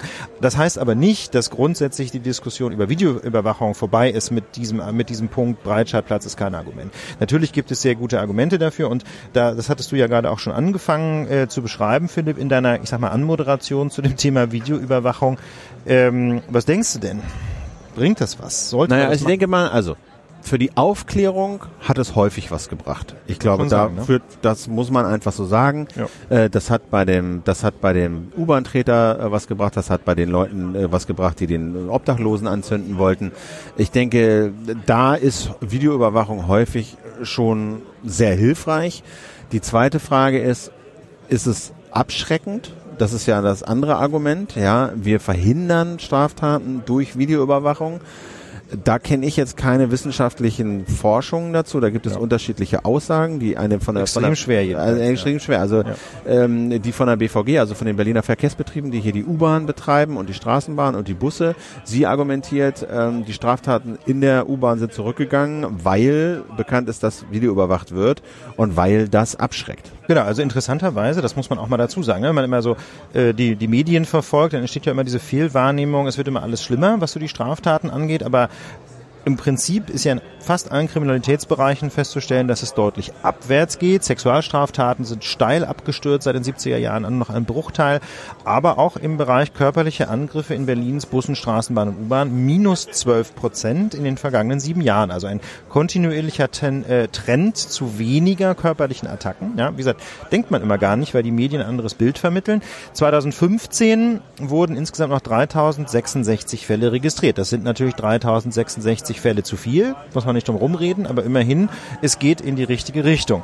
Ähm, und die BVG setzt ziemlich konsequent auf Videoüberwachung. Also die Bahnhöfe sind, ähm, soweit ich das weiß, komplett videoüberwacht. Die Qualität der Bilder schwankt enorm. Ich hatte schon Verfahren mit, mit Bildern aus U-Bahnhöfen, die konntest du im Prinzip vergessen. Ja. Da konntest du überhaupt nichts erkennen. Aber im Fall dieses Obdachlosen waren die äh, Täter mehr oder weniger komplett klar, klar, gefilmt. Und auch bei dem U-Bahn-Treter hat's ja gereicht. Ja. Ne? Also war nicht super, aber es hat anscheinend okay. gereicht. Und dann gibt's natürlich interessante Vergleichszahlen, nämlich von der Bundespolizei. Ähm, auch aus dem Jahr 2015 haben die nämlich jetzt berichtet, dass, äh, die sind so zuständig für S-Bahnen und normale Züge und Bahnhöfe der der, ich hätte jetzt fast gesagt Bundesbahn, also der Deutschen Bahn AG. Auch dort ein Rückgang von Gewalt und Kriminalität. Ähm, 4.700 Taten hat, äh, und das sind knapp 6% weniger im Vergleich zum Vorjahr. Also oben in der, bei der BVG minus 12% über sieben Jahre, bei der Bundespolizei 6% weniger in einem einzigen Jahr, was also natürlich ein deutlich stärkerer Abfall ist. Ne? Wenn du, das kennt man den Trend nicht, jetzt weiß man nicht. Nicht genau. Ne? Kann nicht theoretisch sein kann, dass das drei Jahre gestiegen ist, fünf Jahre gestiegen und dann ging es mal 6% runter. Bei der BVG. Ja. Das könnte sein, dass die 12% können auch in einem Jahr gewesen sein. Immer, wenn man das jetzt, das wissen wir jetzt natürlich nicht, aber man muss schon sagen, bei der Bundespolizei ging es sehr wahrscheinlich eher stärker runter. Also die wahrscheinlich ist der Abfall eher, eher steiler als bei der BVG und bei der in den S-Bahnen und in den normalen Zügen gibt's gerade keine Videoüberwachung. Ne? Also genau das ist wieder das Problem. Die BVG sagt, die Videoüberwachung bringt was. Auf der anderen Seite hast du in den Bereichen im öffentlichen Nahverkehr, wo es keine Videoüberwachung gibt, jedenfalls nicht in den Zügen, also auf den S-Bahnhöfen schon, oh. aber nicht in den Zügen, hast du äh, trotzdem einen im Zweifel noch stärkeren Abfall. Da weiß man, das ist natürlich jetzt kein Argument, dass Videoüberwachung gar nichts bringt. Ich würde ja sofort unterschreiben, Philipp, was du sagst. Wahrscheinlich schreckt das schon irgendwie ab oder und natürlich hilft es bei der Aufklärung von Straftaten. Aber die Zahlen geben jetzt letztlich keinen, keinen klaren Aufschluss man, so geben, man kann, die, kann natürlich sagen, ja, die S-Bahn ist gefallen, äh, obwohl es keine Videoüberwachung gibt. Die anderen können argumentieren, na ja, das unterscheidet ja keiner. Ist jetzt die U-Bahn, genau. BVG und die S-Bahn ist äh, nicht BVG in Berlin, sondern Man fühlt sich allgemein eben Bahn, sondern es ist allgemein so, ja, alles wird eh überwacht und deswegen ist es auch in der, in der S-Bahn abschreckend. Ähm, Wissen wir nicht. Da kenne ich keine wissenschaftlichen Forschungen dazu, die das mal wirklich empirisch äh, verlässlich belegbar äh, irgendwie äh, erfasst haben. Das ist das ist ein bisschen schade, muss man einfach so deutlich sagen. Aber ich finde das Argument, mal jedenfalls schnappt man eine ganze Reihe von von Tätern. Ähm, das Argument finde ich schon relativ schlagend, muss ich ganz ehrlich sagen. Ne? Die, der U-Bahn-Treter, jetzt dieser diese äh, diese Menschen, die da den Obdachlosen angegriffen haben, die hat die Polizei ja eben doch ausschließlich aufgrund der Videoüberwachung ermitteln können. Das muss man schon so deutlich sagen. Das, das kritische Argument ist natürlich, das ist einmal so ein generelles und einmal, sagen wir mal, ein generell praktisches. Das Gegenargument ist generell praktisch mit fortschreitender Gesichtserkennung. Und ich meine, wir sind hier auf dem auf dem Hacker-Kongress, wo sich auch regelmäßig mit äh, Gesichtserkennung in Bild, äh, irgendwie in Video- und Fotodaten beschäftigt wird. Und wer das mal gesehen hat, dem fällt schon ordentlich der Kiefer runter, ja. was da so alles geht, ja, vorausgesetzt Lichtverhältnisse stimmen und so, aber da geht schon einiges, Le Gesichter in, in laufenden Videobildern zu erkennen und wir wissen alle, wie schnell der technische Fortschritt ist und, und, und. Also diese Vision zu sagen, wir haben jetzt in Berlin schon äh, knapp 15.000 Videokameras, die öffentlichen Raum mehr oder weniger überwachen ja. ähm, und äh, die rot-rot-grüne Senat, der will das jetzt nicht erhöhen, aber ne, wenn das bundesweit Zehntausende von Kameras sind und irgendwann äh, die, die, die öffentlichen Plätze, Einkaufszentrum, Bahnhöfe etc. überwacht sind, da Bewegungsprofile zu, zu erstellen von Menschen, die sich von A nach B bewegen, die dann in der Kamera auftauchen und dann wird das Gesicht in der Kamera erkannt oder wird in der Kamera erkannt.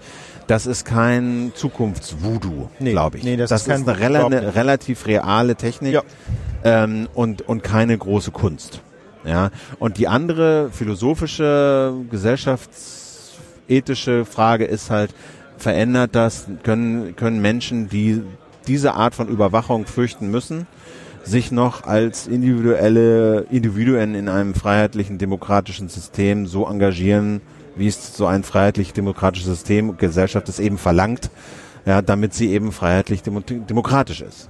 Also ich glaube auch, äh, wenn man wenn man offen sagen muss, dass die, die abschreckende Wirkung so unkalkulierbar ist, wenn man aber auch sagen muss, die Aufklärung von Straftaten wird schon gefördert, dann denke ich, kann man daraus doch zumindest den Schluss ableiten, dass es eigentlich nur da gerechtfertigt ist, wo tatsächlich erfahrungsgemäß besonders viele Straftaten begangen werden. Man muss also dann schon ehrlich für jede Kamera ähm, eine ehrliche Untersuchung starten, ist das jetzt ein solcher Ort, der besonders gefährdet ist, sodass also die Wahrscheinlichkeit überdurchschnittlich hoch ist, dass man die Bilder tatsächlich mal braucht. Und da muss man sagen, sind natürlich U-Bahnhöfe ähm, ein, ein solcher Ort. Und ich kann mir auch noch ein paar andere Orte vorstellen, aber jedenfalls ist damit dann klar, das kann jetzt keine Standardmaßnahme werden, sondern da muss man dann eben wirklich gucken.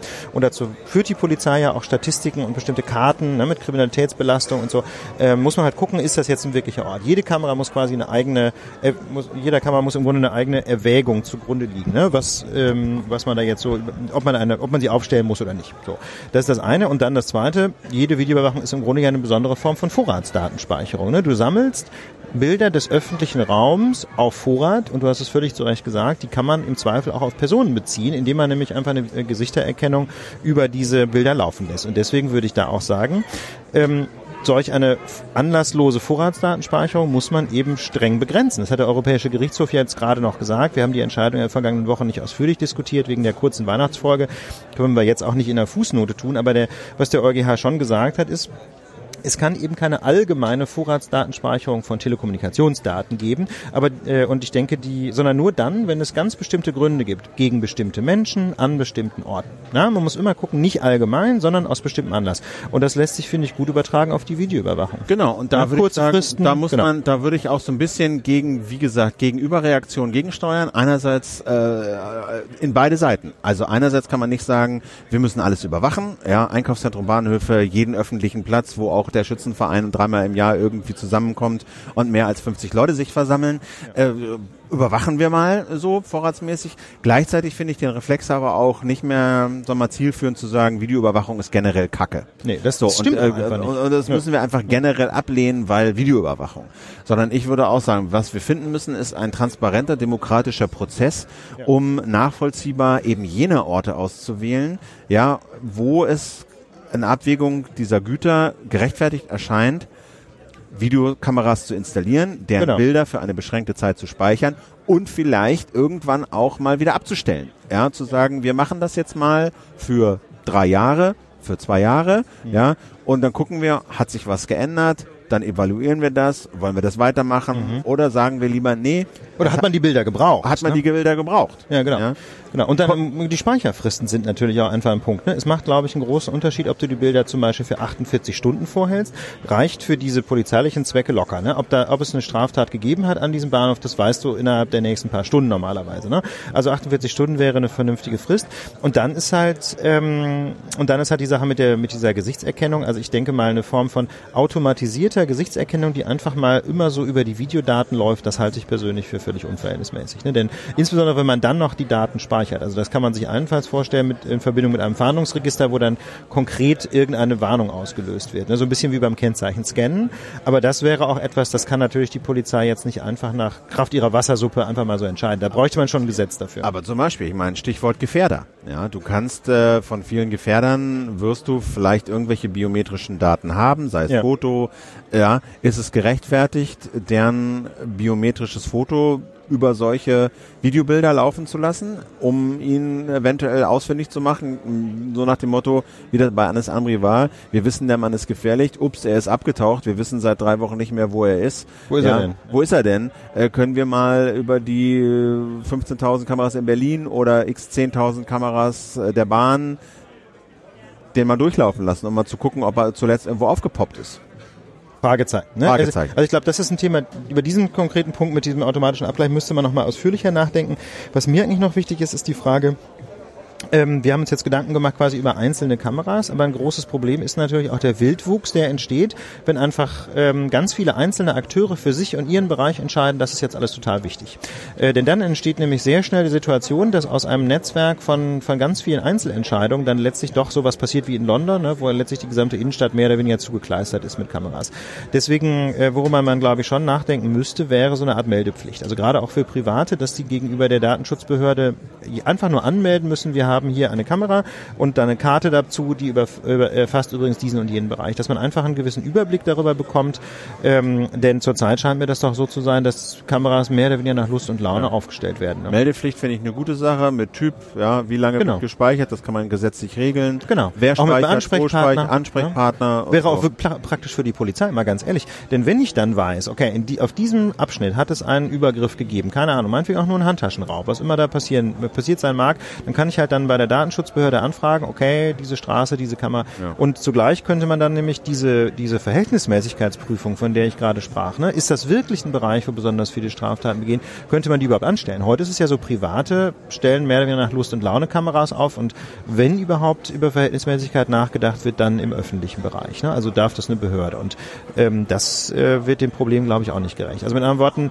das mit den Kameras ist auch komplex, aber ich glaube, ähm, und ich glaube, wie Philipp schon sagte, verteufeln ist keine Lösung, aber ähm, eine vernünftige Steuerung macht, glaube ich, schon Sinn. Ja. und, an, und ja. Meldepflicht heißt nicht Genehmigungspflicht? Nö, einfach nur anzeigen. Ein, einzeigen kann man auch genau. Webformular machen. Hier, ich genau. habe hier und hier und hier und dann zeichnet man so und so einen Winkel.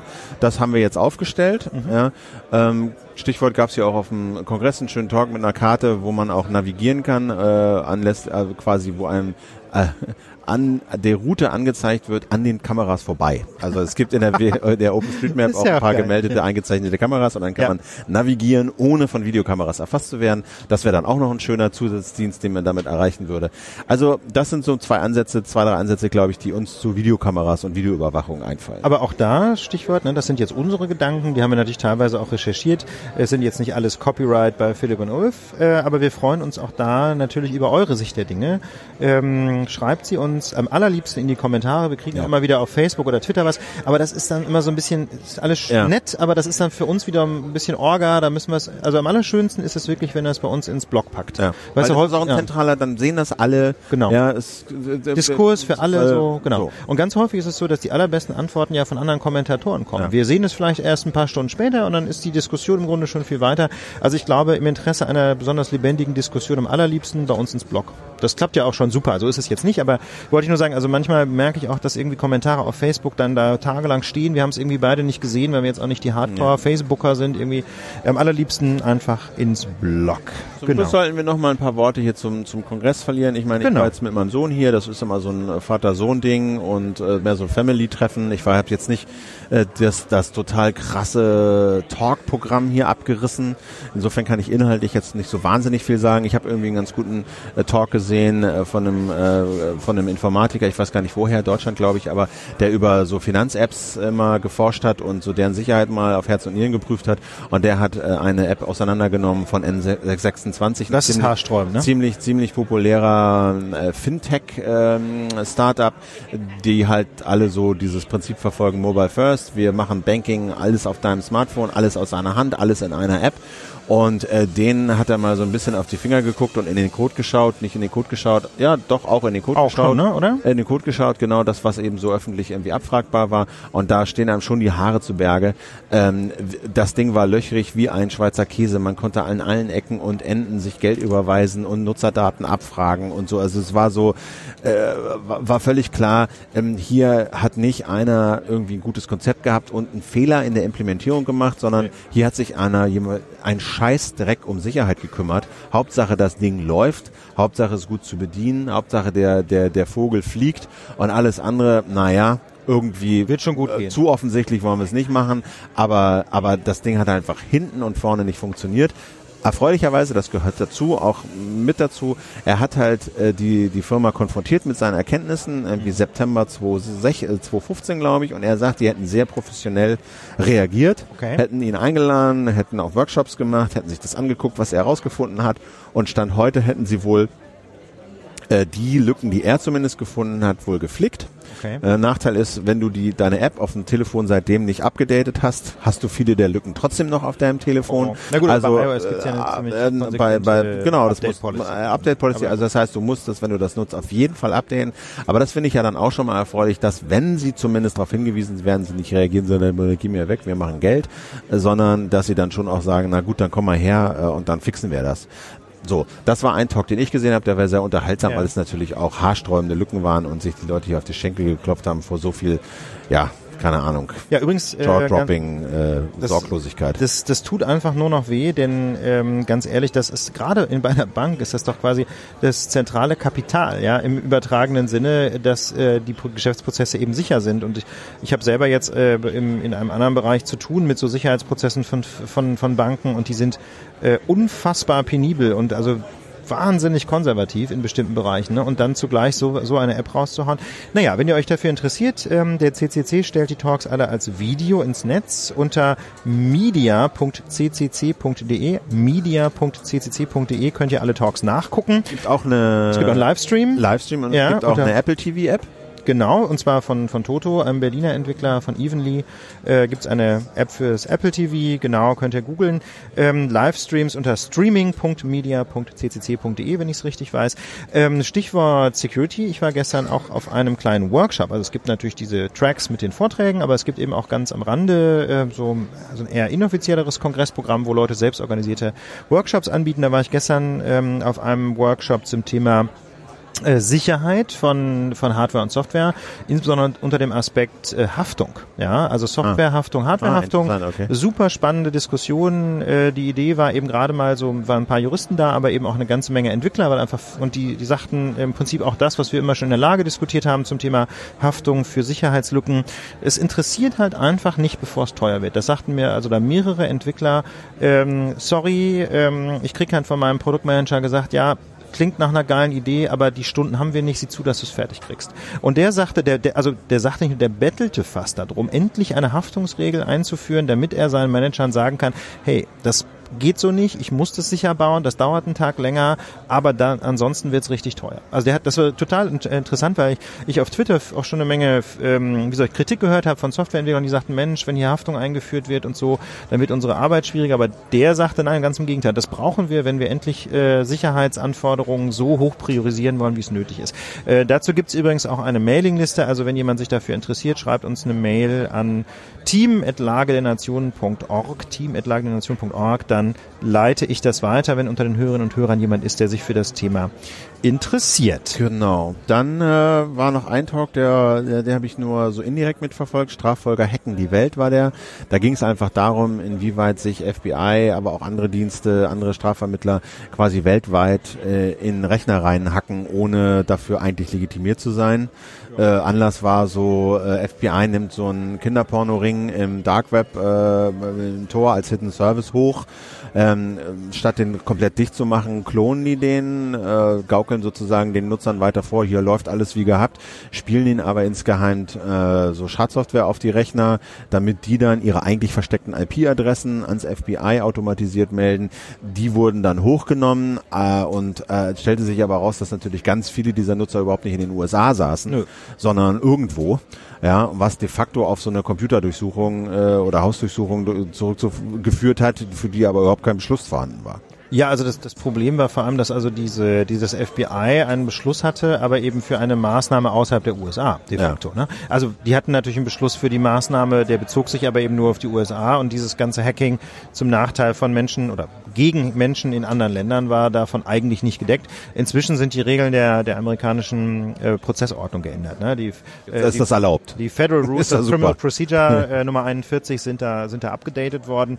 Aber das hat eine ziemliche Welle gemacht. Und, Aber das hat ja, ja nur zur Folge, dass das, dass das FBI aus US-amerikanischer Sicht legal auf deinem Rechner ja. äh, rumsuchen darf. Ob das natürlich zum Beispiel Deutschland so cool findet, wenn das FBI letztlich in Deutschland Strafverfolgungsmaßnahmen durchführt, Das äh, ist nochmal eine ganz andere Frage. In der Praxis sind die Ermittler auch natürlich in Deutschland dankbar, wenn sie vom FBI die Mitteilung kriegen, hey, folgende IP-Adresse, da sitzt ein, äh, zu der und der Zeit, da sitzt ein Kinderpornokonsument, schaut euch das doch mal genauer an. Ne?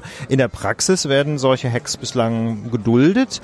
Und da muss man natürlich sagen, da ist natürlich auch Kinderpornografie so ein, so ein Kriminalitätsbereich, da will, da, einfach da, da keiner nicht, Mund aufmachen. Äh, nee, so, ne? Lass die das doch mal laufen. Genau, du hast da nee. keine, du hast da keine, keine Prokura, um, um genau. auf den Rechner zu gucken. Das ist total krass. Das zeigen übrigens auch die Beschlüsse in den USA. Es gibt so etwas über 20 Beschlüsse, die gesagt haben, diese Ermittlungen waren illegal, aber nur in vier Fällen wurden die Beweise für unadmissible gehalten, also für unverwertbar. Ne? Das zeigt genauso, also normalerweise sind die Amerikaner ja total streng. Ne? Illegal heißt normalerweise mit ganz wenigen Ausnahmen auch unverwertbar. Hier aber nur in vier von, ich glaube, 21 Fällen und das zeigt schon, da will halt einfach kein Richter sagen, Kinderporno lassen wir laufen. Das geht, das ist, ne, das ist psychologisch einfach so ein Fall, tja. Ja, äh, vielleicht noch, äh, weil ich jetzt mit meinem Sohn hier war, das Kinderprogramm wird von, von Jahr zu Jahr besser, äh, würde ich sagen. Auch dank da an alle, die so im Rahmen zum Beispiel des Jugendhackertags sich engagieren da haben doch sehr viele, sehr viel Hirn und, und Mühe reingesteckt, um auch Kindern so ein bisschen dieses Programmieren und Technik, Umgang mit Technik äh, beizubringen. Wir haben hier den, der, der Obelix von einem 3D-Print Center hat sich hier immer sehr reingehängt, um Kindern so seine 3D-Drucker zu erklären. Wir haben jetzt, glaube ich, auch noch ein, äh, ein Chamäleon im Druck, wenn ich das richtig sehe. Ist der schon rausgekommen? Nee, ne? Ist noch nicht rausgekommen, hängt noch in der Warteschleife. Also der ist, der sind da sehr bemüht, auch so komplexe Sachen wie 3D-Modeling und Aufbereiten von Objekten für 3D-Drucker Kindern nahe zu bringen und sind da, viele sind da sehr bemüht und, und, und wenn da, wenn, wenn dann Kinder vorbeikommen und mal fragen und mal ansprechen, dann nehmen sich viele auch echt Zeit und erklären auch komplexe Sachen. Äh, fand ich sehr schön äh, zu sehen und es ja. gibt sehr viele Gelegenheiten hier für Kinder, sagen wir mal, von zwei bis 14 oder dann bist ja auch schon irgendwann Jugendlicher, dann ist sowieso hier äh, äh, alles möglich. Ähm, aber da gibt es sehr viele, die sich da sehr äh, verdient machen und sehr viele Angebote bereitstellen. Das wollte ich auch nochmal sagen und vielen Dank an die Leute, die das machen. Ähm, ja, vielleicht so weit, so gut. Ja, du hattest, du hattest noch ein Stichwort, habe ich hier geschrieben, äh, Infobeamer. Was hat's mit dem Infobeamer Ach so, Infobeamer, genau, Infobeamer. Ähm, konkret sind es, ist das die Software, die hier quasi in den Sälen die Informationen per Beamer auf die Leinwände schießt. Also zwischen den Talks. Ne? Zwischen ne? den Talks. Das ist immer so ein ganz interessantes System, weil da sehr viel Informationen einfach zwischen den Talks eingeblendet werden. Was ist der nächste Talk? Was läuft in den anderen Sälen? Unten läuft ein Band durch mit mit ausgewählten Tweets etc. etc. Also das ist ein sehr schönes System, um äh, bei öffentlichen Veranstaltungen sagen wir, Informationen bereitzustellen, so ganz abstrakt. Ja. Und ähm, erstens, dieses Mal läuft zum ersten Mal Werbung, wenn ich das so richtig gesehen oh, habe, ja. äh, die aber auf eine ganz interessante Art da reinkommen, nämlich man kann sie einfach da hochladen und ja. dann wird das kurz reviewed, ob das irgendwie totaler Quatsch ist und dann wird das da angezeigt. Äh, ich ich habe das mal mit unserer Lage gemacht. Ja. Ich habe mal äh, einen Lagebanner da hochgeladen. Das müsste jetzt eigentlich schon angezeigt worden sein. Ähm, Geld musste ich dafür nicht bezahlen ähm, ähm, und das fand ich irgendwie ein ganz interessantes Prinzip, dass man äh, kurz da mal so sein Banner hochladen kann für so Projekte ja. und das wird dann halt vor diesen Menschen dann äh, auch angezeigt in sehr großformatig und Farbe, was ich sehr schön fand. Das ist schön, ich fand Infobeamer aber auch deshalb nochmal ein Hinweis wert, weil ich das an der Schule meines Sohnes sehe, ähm, ganz viele Schulen ähm, sind natürlich bemüht, irgendwie über Displays Informationen im Schulgebäude bereitzustellen. Ja. Ne? Wie welche Vertretung, was ist die äh, ne, Fotos von irgendwelchen Schulevents und und und. Ja, wo, wo, wo findet gerade das Fest statt, wo muss wer wie wann wie herkommen. Und in meiner Schule ist das so, ähm, die haben ein unbescheuert, ein unglaublich beknacktes Flash-System, für das sie auch noch wahnsinnig viel Geld bezahlen. Das ist eigentlich völlig unbedienbar und die Schulleiterin, habe ich so meine Eindruck, die verbringt so den halben Tag ihre, ihre Arbeitszeit damit, irgendwie dieses Informationssystem zu bestücken. Das muss ja nicht und sein. Ne? diese ne? Leute sollten sich unbedingt Infobeamer mal angucken, weil das ein sehr einfaches System ist, ähm, unglaublich reichhaltige Inhalte auf Bildschirme zu bringen. Ja? Und das Schönste ist, es ist alles auch noch Open Source. Das ja. heißt, man kann es, wenn man, wenn man ein bisschen nerdig drauf ist, kann man es also runterladen, selber installieren, läuft sogar auf dem Raspberry Pi. Aber es gibt auch quasi gehostete Varianten. Du ja. kannst also auch ein, quasi so eine Art Dienstleistungsvertrag abschließen, dann machen die das für dich. Genau. Also das äh, info-beamer.com, das äh, läuft hier auf dem Kongress wirklich großartig. Die werben auf ihrer Homepage auch mit dem Kongress vom letzten Jahr. Da kann man das gleich mal in Aktion sehen, in einem großen Foto.